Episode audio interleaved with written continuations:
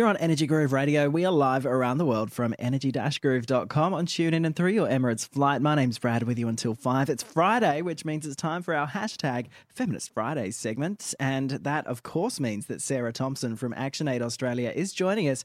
But she's now taken on a different role. She's our French or Parisian uh, correspondent. It's very exciting. She's joining us all the way from France. Sarah, how are you?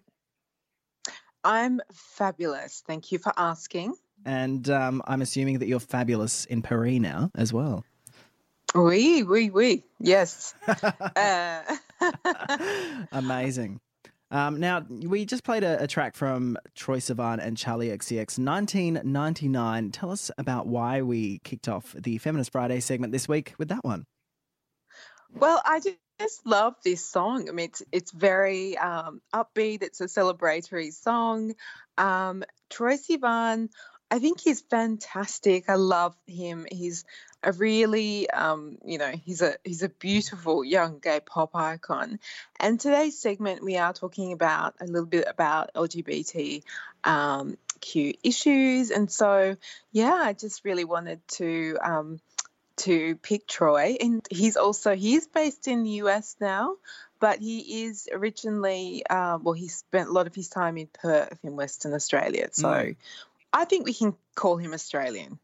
Yeah, I mean, he has an interesting family background. I think he's part South African as well. I believe. Yes. Yes. Yeah. Now we do have a special guest in the studio today, as always. We have Mel. Oh gosh, Voidus. Voidus, thank you. we went through this. Forgiven. We went through this many times before we started the segment, and I still stuffed it up. Mel Voidus, thank you so much for You're joining so us on the show today. thank you. Thanks for having me. Now, Sarah, um, as I guess the producer of this segment, tell us why we have Mel in the studio today. Yeah, well, it's so interesting because Mel and I haven't actually met face to face, but we've um, we've spoken a few times. Um, I encountered her uh, through my work in women's rights, and I realised that we were both speaking out. Um, I guess about violence against women, gender based violence, and as survivor advocates. So, um, yeah, I, you know, I could see that Mel's been doing some really amazing work in this space and is uh, certainly a voice for change. And um, I have done a, you know, a short interview with her recently for my blog as well. And just, you know, through doing that, thought, wow, Mel's amazing. So let's let's oh. get her on the segment. Oh, gonna make me blush. no one can see it in here, so it's fine. Thanks, Sarah. That's really kind. Now, Mel, do you oh. want to tell us a little bit about your work? Um, sure. Um, and you're wearing many different hats, as far as I can tell. I am. Um, and we'll we'll delve into each of those a little bit throughout sure. the segment, but just encapsulate um, what your purpose is at the moment. Sure. Ooh, elevator speech time. Uh, so I do a few things. I'm a single mother to two beautiful children, so that keeps me nice and busy. I'm sure. Uh, I also have a startup, which is my basically third child, uh, Hive Village project. So I'm designing permanent, inclusive, and accessible housing for domestic abuse survivors in regional Australia, uh, which will be LGBTIQ inclusive as well. So uh, that's I don't believe there's anything currently like that in New South Wales. So mm. um, I'm hoping that it will end up national. And I also do a lot of uh, advocacy work. So, through Domestic Violence New South Wales, uh, Women's Safety New South Wales, and now also my own brand, Mel Voidus. Uh, and that's media advocacy and even bugging politicians and lobbying for reform. Fantastic. Tell us about the Hive Village project. As you mentioned, it's a housing solution for survivors of domestic and family abuse in, in regional Australia. That's right. Um, why did you choose to focus on regional Australia? Why, sure. why was that such a big issue for you? Uh, I guess there's brilliant places in uh, the metro area, such as women's community shelters. And mm. uh, why reinvent the wheel. They're doing a fantastic job. Mm. Uh, so the data does show us that there's a huge problem in regional and rural areas, uh, especially with isolation, uh, trying to get outreach services to venture far few and far between. Sometimes it's 100 kilometres to the next property. You know, um, that alone is a factor that increases the likelihood of abuse and violence. Uh, so, and plus they have the land to create, I guess, the villages that I have in mind. Okay. Yeah. Tell us about logistically how you started this project. All in my brain. All in your brain. All in my brain. With a, sorry, I'm shouting, uh, with a notepad and a pencil in the lounge room of my parents' place a few years back uh, with one of my children, actually. Really? Uh, we just started just randomly sketching some stuff. And I was saying, you know, I think, imagine, you know, it really does take a village. And I think we just need to bring villages back. And um, my eldest looked at me and he goes, why don't you do that then? And I was like, I think fuck, maybe I can. I don't know. Let's draw one. uh, so I just started drawing, you know, some um, scatter properties on on acreage, and mm. you know, asked for um, my child's input, and you know, what do the children need, and you know, um, they drew a bit of a cage, and I was like, oh, this looks a bit dodgy. What's going on here? And, and they said, oh no, that's for all the handballs, mum. Everybody needs them, and I was like, oh, bless your heart. I love you. That's amazing. So you know, they helped me design some of the stuff for the kids and trampolines and um, inclusive play spaces. And so they've been on this journey with me over the past couple of years. And um, I still, you know, it's very much pre launch, pre build. Mm. Um, but I've got the drive and determination that's not going to go away. Um, so I can draw from all of that. And it's really a rest of the life legacy project rather than something I need to do immediately and, and stuff it up by rushing it. Yeah, absolutely. But tell us about how people can support you in in this journey, um, in making this an absolute reality. Oh, thanks. So currently, um, there's a network that's supporting the dream by, um, and that's AusMumpreneur and the Women's Business School. They gave me a full scholarship to incubate the idea, to get it out of my head, uh, and put it out into the world. And I'm currently working through that uh, for the rest of this year. Uh, I've been nominated for a few awards, which is pretty amazing um, in itself. So I'm off to Melbourne in a week and a bit. Wow. Um, and I'm hoping if anything comes out of that, it will be, yeah, everything crossed. Um, not just to, you know, win an award for myself, but just to raise the awareness of this project would be amazing. Um, so I've already set up the socials for the last few years. So Hive Village uh, or Hive Village Project, the hashtag. And um, yeah, I'm really looking forward to next year solely focusing on consulting with councils in regional areas. Obviously, in New South Wales would be a good start as I'm New South Wales based, um, but happy to travel as I'm yeah hoping that this will be national. Tell us about the awards that you're nominated for. I this know. is very exciting. It sounds very fancy. It does. so fancy. I'm not used to it. Um, I'm very much a homebody, so I'm I'm pretty social when I'm at networking things, but then I go home and I'm a bit of a husk. I think I'm like a covert introvert. Nobody expects it because I'm a bit loud. Oh, I can't wait. So the it's the first year that I've ever been basically nominated for anything, and they just keep on coming, which is which is blowing my mind a little bit. So I've been nominated for two AusMumpreneur Awards.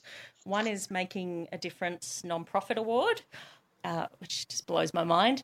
And the other one is the Women's Business School Ignite Excellence Award for the business school that I'm currently doing. And uh, that will be down in Melbourne from the 3rd to the 7th of September.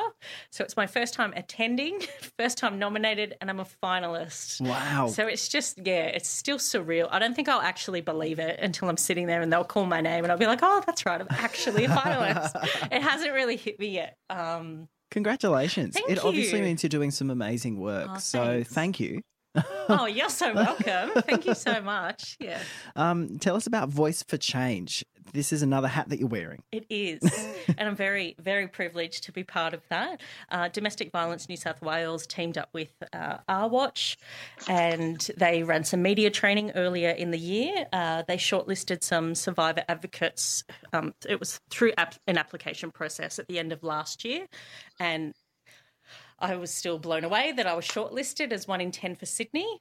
Uh, and then uh, through that, I've had some incredible opportunities. Met with Rosie Batty. Uh, we've been bugging Mark Speakman, the Minister for Prevention of Domestic Violence and mm-hmm. the Attorney General of New South Wales.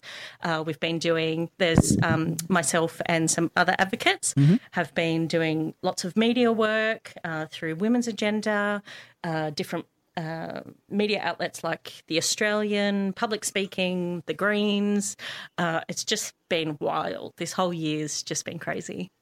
Um, uh, do you want to expand a little bit on sure. the media training? Sure. Uh, so I had actually no exposure to media prior to that and it was lovely it was run over a few different weeks and we had some guest advocates come in to kind of give us their you know um, back pocket tips about you know what they wish they did uh, or what they wish they knew when they started. Um, you know, even just little tips like separate your personal and um, uh, business life. So create right. a different Facebook page. You know, close off the photos of the kids, and like it sounds like just common sense, but it's nice to have that um, I guess, peer support and mentorship from people who've done it before mm. who wish that they'd separated things much sooner because obviously once um, you start adding journalists and that sort of thing to your Facebook, they can just take photos of your kids and that sort of thing. So, um, so that's been helpful. We also had training from Tracey Spicer. Love was, Trace. I love her. She's ah. amazing. Mm. Um, and yeah, just a real you know, um, champion for women. So that was just brilliant. Uh, and actually did some practical things like um, mock interviews, mock adversarial interviews, which are always a bit hairy. Yeah, and asking us some awful questions and i think she felt worse than us at some point she looked like she was going to die and she's like i'm so sorry We're like it's fine you know but even just you know standard victim blaming questions and just so that we really could feel um, the heat. well, I guess. Do you yeah. and do you find that maybe perhaps um, journalists should go through some training when they are going to be reporting on such um, incidents and such mm. stories, mm. um, so that the victim isn't painted in a light such as that? Sure, definitely. That's um, great question, actually. That's exactly what our watch are doing. So they're training the next generation of uh, journalist students uh, in reporting around men's violence against women, uh, and there is best practice frameworks in place for our watch, and uh, that's been you know that even just things like adding helplines to the end of an article can make such a big difference. You don't know who you, who's going to actually read those articles and who's going to be impacted, and um, just having some best practice protocols around it for everyone's safety, really. And Sarah, do you want to touch on the ActionAid perspective um, of this um, as well?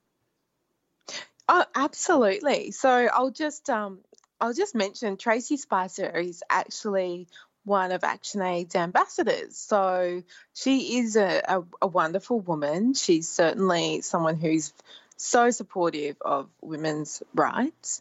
Um, I think, you know, from an ActionAid perspective, what's really, really important is highlighting voices, the women, voices of the women that we work with.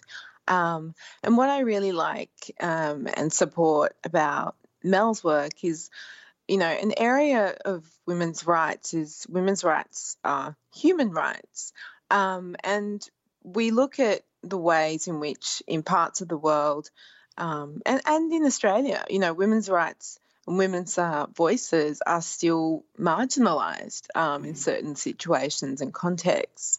So I think that, you know, um, encouraging survivors when they feel ready and they feel supported and prepared to share their stories and not feel um, the stigma or the shame around anything that might have happened is, you know, is a really empowering thing. So, um, yeah, so you know, I, and I and I do certainly agree that um, it would be great for there to be, and, and that's also something that you know um, ActionAid wants to do more of is really engage with media so that the the type of language that they're using and the way that they approach reporting around issues like gender based violence or domestic violence, um, yeah, really portrays women as agents as opposed to victims.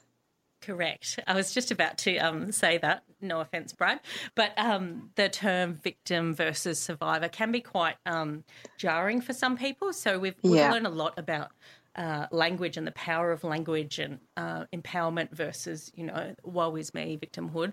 Um, so mm. we do, as advocates, uh, most of us, you know, it is a personal choice at the end of the day, but most of us do prefer, prefer survivors or mm. um, victim slash survivors, or I guess it just depends where you're at in um, in your journey. Some people say you're a victim if you're still currently in the relationship. Other people say you're surviving it because you're still got mm. acts of resistance and you're surviving your way through it.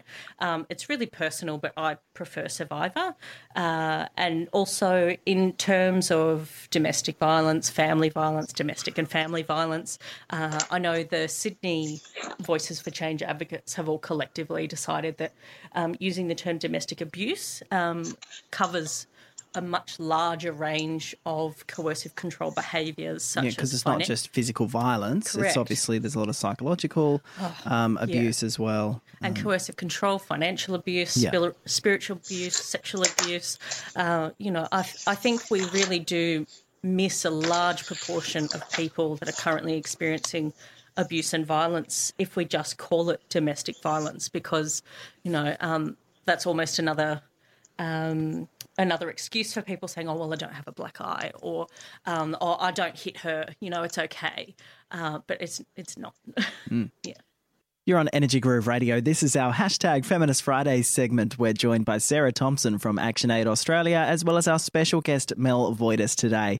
If you want to get in touch with us, at Energy Groove is the Twitter handle. We'll be back very, very shortly uh, with more from Mel Voitis and Sarah Thompson. But right now, let's hear Miley Cyrus and Mark Ronson. It's Nothing Breaks Like a Heart, and this is the Martin Solveig remix. Arvos with Brad, 3 till 5 daily. We're back on Energy Groove Radio. That was Mark Ronson featuring Miley Cyrus there with Nothing Breaks Like a Heart, the Martin Solveig remix. It's our hashtag Feminist Friday segment, and we're joined by Sarah Thompson, who is all the way in Paris. Uh, she is from ActionAid Australia, and we are also joined by our special guest, Mel Voitis, today. Now, Mel, you also uh, are an advocate for the LGBTIQ community as well um, which is awesome. Do you want to tell us a little bit about your work there, yeah. um, and what initially got you got you involved as well? Sure. Uh, so both uh, Voices for Change programs are facilitated by Domestic Violence New South Wales. Uh, the LGBTIQ uh, specific group is run in cohorts with uh, ACON, mm-hmm. which is another brilliant LGBTIQ health uh, service based in Sydney and all around Australia, but the one that we're doing training with is in Sydney. Uh, we uh, a group of us, amazing advocates. So if anybody needs one, contact them. They're brilliant. I loved being part of that training. Um, some really colourful people, which is beautiful. Mm. And like their fashion, oh my fashion! It was just fashion. amazing. I walked in and I was just, I, I walked in and I was just like, oh, my people. my people, not all black, black, all black everything. So it was it was really refreshing, and um, it was a huge. Um, I guess, step for me personally and professionally because I hadn't even told anybody in my life that um, I hadn't even said the words out loud, I'm bisexual before. Like I'd never even said that apart from my best friend or, you know, maybe my ex girlfriend in my youth. But apart from that, I'd never actually said that until I contacted our domestic violence New South Wales coordinator and just discreetly emailed her and said, Oh, I don't know if I'll be eligible for this other group as well, but, you know, I'm bi and is that okay? And she's like, Oh my gosh, of course, it's fine. Like just, and that kind of just made me think, Oh, think I can just breathe. Mm. I think it's going to be okay. And then I told my best friend, and she was like, oh, yeah, who cares? Like, it's fine. And she's known me for half my life. So I just thought, oh, well, you're the only person that really whose opinion really matters and my family. So if you guys know and you don't care, then I don't care. You know, so I've kind of been hanging on to it for like 33 years, just thinking, oh, don't tell people. And then um, I was, I say I was such a coward, but I SMS'd my twin sister from the same house.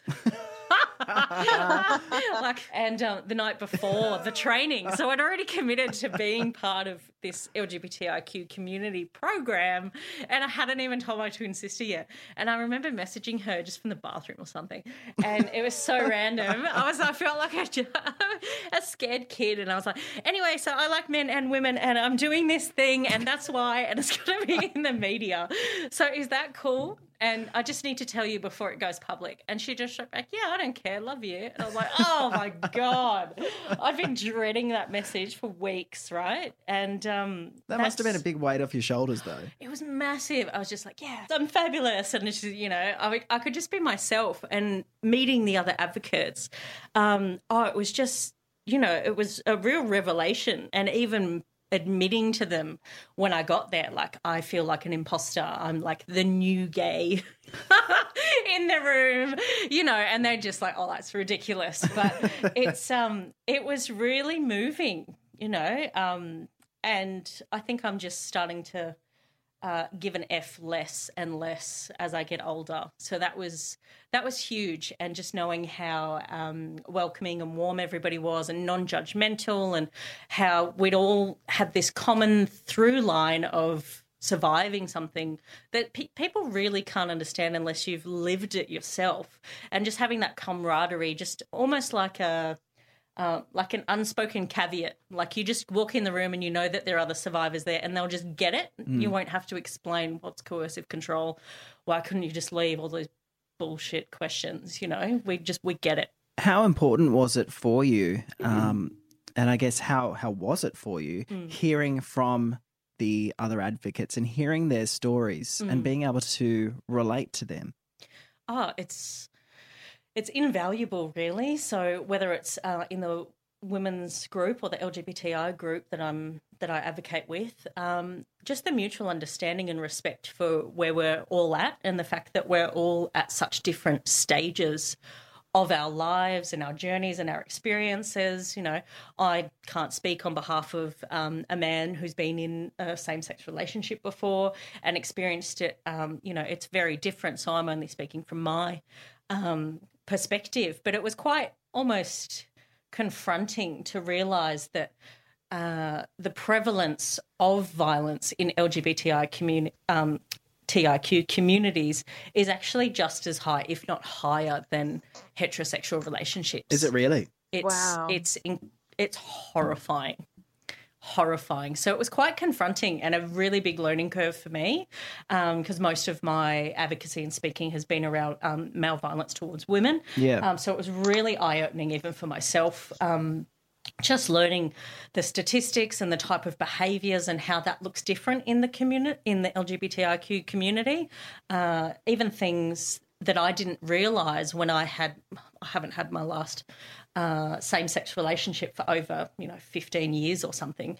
Um, but even realizing how unhealthy that was uh, in some of the specific lgbtiq um, behaviors that are different from heterosexual abuse and violence, um, such as you know trying to out someone before they're ready, or straight acting, pro, you know pressuring your partner to pretend that they're straight around family and friends or um, or withholding hormones from someone who's going through a transition excuse me mm. or you know forcing someone to transition when they're not really there yet or they don't want to um, it can be very very different especially in like i know that we've got marriage equality uh, but we're still mm-hmm still uh, a grey area in a lot of ways. You know, with um, with the law or family law, if um, same sex couples separate, have yeah, children, yeah. Um, and insurances. And yeah, there's still a very, very long way to go.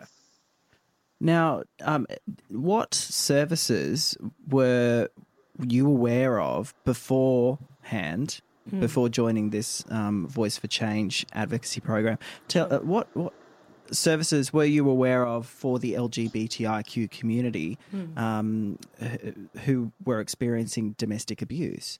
Members of the LGBTIQ community may not even be aware of themselves. That's um, right. Yeah, so um, I guess I had a little bit of a leg up. I've been complementing my lived experience with uh, formal training. So since oh, 2016, 17, Mm-hmm. I've been at TAFE full time and then uni. So I've had exposure to, I've been training in community services and social science. So I've had exposure to, you know, making a mock networking assignment and that sort of thing and having to source local um, services. And so i've had a little bit of exposure here and there. So i'd heard of a few um, but if i hadn't done that i would have had no idea. So places like another closet um, is DV specific for the LGBTI community. And there's also, um, I didn't realise, but there's, for the past 25 years, there's been GLLOs, so gay and lesbian liaison officers uh, across all major police stations Right. Okay. uh, who will help um, anyone experiencing abuse and violence from the LGBTIQ community. Uh, there's ACON, so they have um, DV support there as well. Uh, I know Q Life now is able to not now as in they've just started but i've only just become aware that they have a helpline q life uh, between 3 p.m and 12 p.m every day right. as well. And um, I believe Twenty10 might have some support as well. So, yeah, it's really, um, I guess, And we'll we'll link these in the description of the Oh, podcast as Awesome. well. Yeah. Um, so that um, if you do need those services, you can find them easily. Oh, great. Someone who's on the outside observing someone who may be in an abusive relationship, Mm-hmm. at what point, as a friend or a family member, Yeah. at what point do you intervene or do Mm. you pull them aside and say, hey, I think there's something going on? Yeah, well, yeah, I, I think that, you know, um, when we are having conversations, whether it's around things like abuse or, you know, people who might be observing from the outside um, a relationship that doesn't seem to be a very healthy one, or even just someone who, who seems to potentially be going through um, a rough patch. I I guess um, from a conversation perspective, I've, I've done a little bit of research in this area and I've spoken to psychologists. I mean, just simply starting with, you know, really basic things like, are you okay? And Mm. just being available to listen. Um, I think many people, you know, when they're concerned about someone, worry that they don't know exactly what the solution would be. And Mm. the role of, of that person, that support person, isn't necessarily to provide the solution. It's just to provide, you know, a form of connection and communication so that whoever's going through whatever it is that they're going through, whether it's whether it's abuse, um, whether it's some kind of violent situation or coercive control, so that they, they just don't feel alone. So I think that, um, yeah, just, you know, uh, encouraging people just to, to start having a conversation and to let that person in your life know that you're just there to listen and, and to offer support is um is just you know is really valuable That's great advice, Sarah. I'd also um, add onto that by saying, you know, um, if you do have the opportunity to speak to someone without uh, the person who uses abuse or violence against them around, that's probably one of the safest things to do is um, Yeah. not mention it when that person's around. Sometimes they've, um, and sometimes it can be quite tricky, but even just not even asking them in writing as tech facilitated abuse. Um, so, you know, perpetrators using uh, spyware on their partner's phones. It's horrifying. Um, but they can view the messages, delete the messages, send new messages on their behalf, track where they are, um, read their Facebook inbox, you know. So I, I would, uh, you know, it's not legal advice, but I would caution people to, you know, not have those conversations in writing until they can have a chat with someone face to face. And that can be really hard because one of the um, most common behaviors in these relationships is for the perpetrator to actually isolate their their um, victim from all of their friends and social networks. So I would even suggest just if you've if you've noticed a change, like someone who used to be really bright and bubbly and now they're not smiling in photos with their partner anymore, or they're, you know, not coming to any social events or withdrawing, or they're not getting back to you, and they kind of just feel like they've just fallen off the earth, just keep reaching out and just don't stop reaching out. So just letting them know, you know, it couldn't it might not be them that's not interested in hearing from you. It might actually just be that their partner's not letting them or um, they're feeling so isolated, they think that nobody mm. cares anymore. So, really, just don't give up. You know, sometimes, I mean, even with um, people that I'm close to, sometimes they would drop off the earth for like a year. And, you know, you just got to be a bit stubborn, I guess, if you love them enough yeah. and just keep reaching out and just going, I'm still here. I'm still here. Are you safe? Is what I usually ask people is, are you safe? Question mark. Um, and that's if I know that, you know, they're not in uh, imminent danger. Uh, and also, don't be a bystander for neighbours either. So, one thing that mm-hmm. really haunts me is um, the fact that uh, neighbours never really rang the police in my own and a lot of common cases. Uh, so just if you hear something, just ring them. You know, um, everybody can try and help the next person that lives next to us, across the road, upstairs, downstairs. Uh, if you hear someone arguing, more than you know not just oh, a little bit here and there but yeah. if you notice a pattern you hear someone crying all the time you see them scared the kids are scared you know call the police it's pretty simple. Just ring them. And you can always remain anonymous and you can even explain to the police on the phone, you know, I'm a bit scared. I don't want them to know who's called. And they'll they'll usually reassure you and just say, Don't worry, you know, we'll just say that we've received a call. We're not gonna say, Oh, mm. your unit number, blah, blah, blah, rang us. You know, it's not like that. So really just um just report it. You'd rather say something, not say something, and then you see your neighbour on the news, you know, it's terrifying. Absolutely. Sarah, do you mm. want to touch on um, intersectional feminism just before we wrap up now? Um, just throwing that term out yes. there. because um, I guess it's not a, a, totally new concept, intersectional feminism, but this is hashtag feminist Fridays. Um, but feminism crosses, I guess it's a human rights issue. It's not a women's rights issue as such. Yeah, so I, I intersectional feminism, it basically it, it's acknowledging that there are overlapping systems of oppression and discrimination that that people face, particularly women, based not just on gender but on things like their ethnicity, sexuality, um, economic background, and and a number of other areas. So there are lots of different ways that people might be discriminated or disempowered. Um, and, you know, it's often very, it's more complicated for people who are subject subject to multiple forms of exclusion. So, intersectionality, I guess, provides us a way to just examine um, how these different forms of discrimination overlap.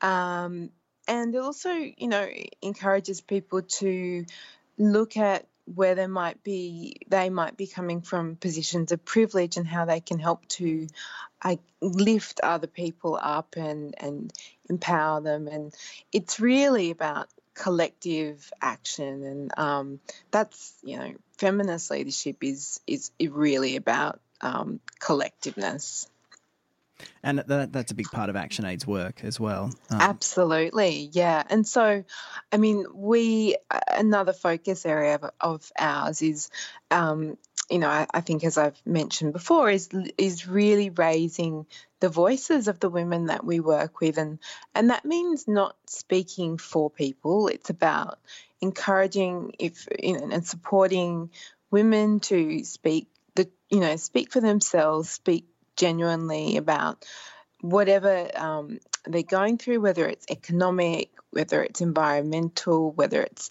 um, a crisis related situation. Um, and because we are, you know, we really focus on intersectional feminism, we also really strive to include LGBTIQ voices in our communications, in the workplace, and and also partner with organisations um, who are who are supporting um, people in in that community. So, yeah, it's really important, and that's you know why I really wanted to um, bring Mel on the segment and and just share you know share her story because um, I think it's it's a great one, and that she's shared some amazing advice and is you know a great voice for change. Oh, thanks, so kind. Absolutely, it's been a pleasure having you on, Mel. Oh, I really so appreciate you sharing your stories, your insights, and congratulations on all the work you're doing Thank because it, it is amazing. Thank you. um, And you're an amazing person for doing so. amazing, amazing, amazing, Amazing, amazing, amazing. Thank Um, you. And Sarah, of course, as always, thank you so much for joining us. Um, even when you're on the other side of the world, and we basically got you out of We bed. woke you up. Good morning. Yeah. Good morning. Shouting down at you. um, I hope you get some coffee. Um, Now, Oh, we- I've had three. Oh my far, God. Already, you're off to a good start. um, so we will leave this week's hashtag Feminist Fridays segment uh, here. Um, we're going to leave with a track from Halsey. You've chosen Nightmare for us. Yeah, so I think this is uh, her most recent track, I believe. Um, I love Halsey. I mean, like, firstly, fashion, yes, amazing, She's always beautiful. looking great. Um, but I think, you know, another really great thing is she is openly bi. Um, and when you kind of listen to the song and the lyrics, to me, it sort of is speaking about um, autonomy and sexual freedom and self acceptance, which are all really, really great messages to hear. And it's quite a rockin' track. So, and you know, we are, uh, it's Friday. So, yeah. Party on. Sarah Thompson from ActionAid and Mel Voidis, thank you so much for coming in for Feminist Fridays. Let's hear it now. This is Halsey with Nightmare. We'll be back very soon. Arvos, 3 till 5 daily.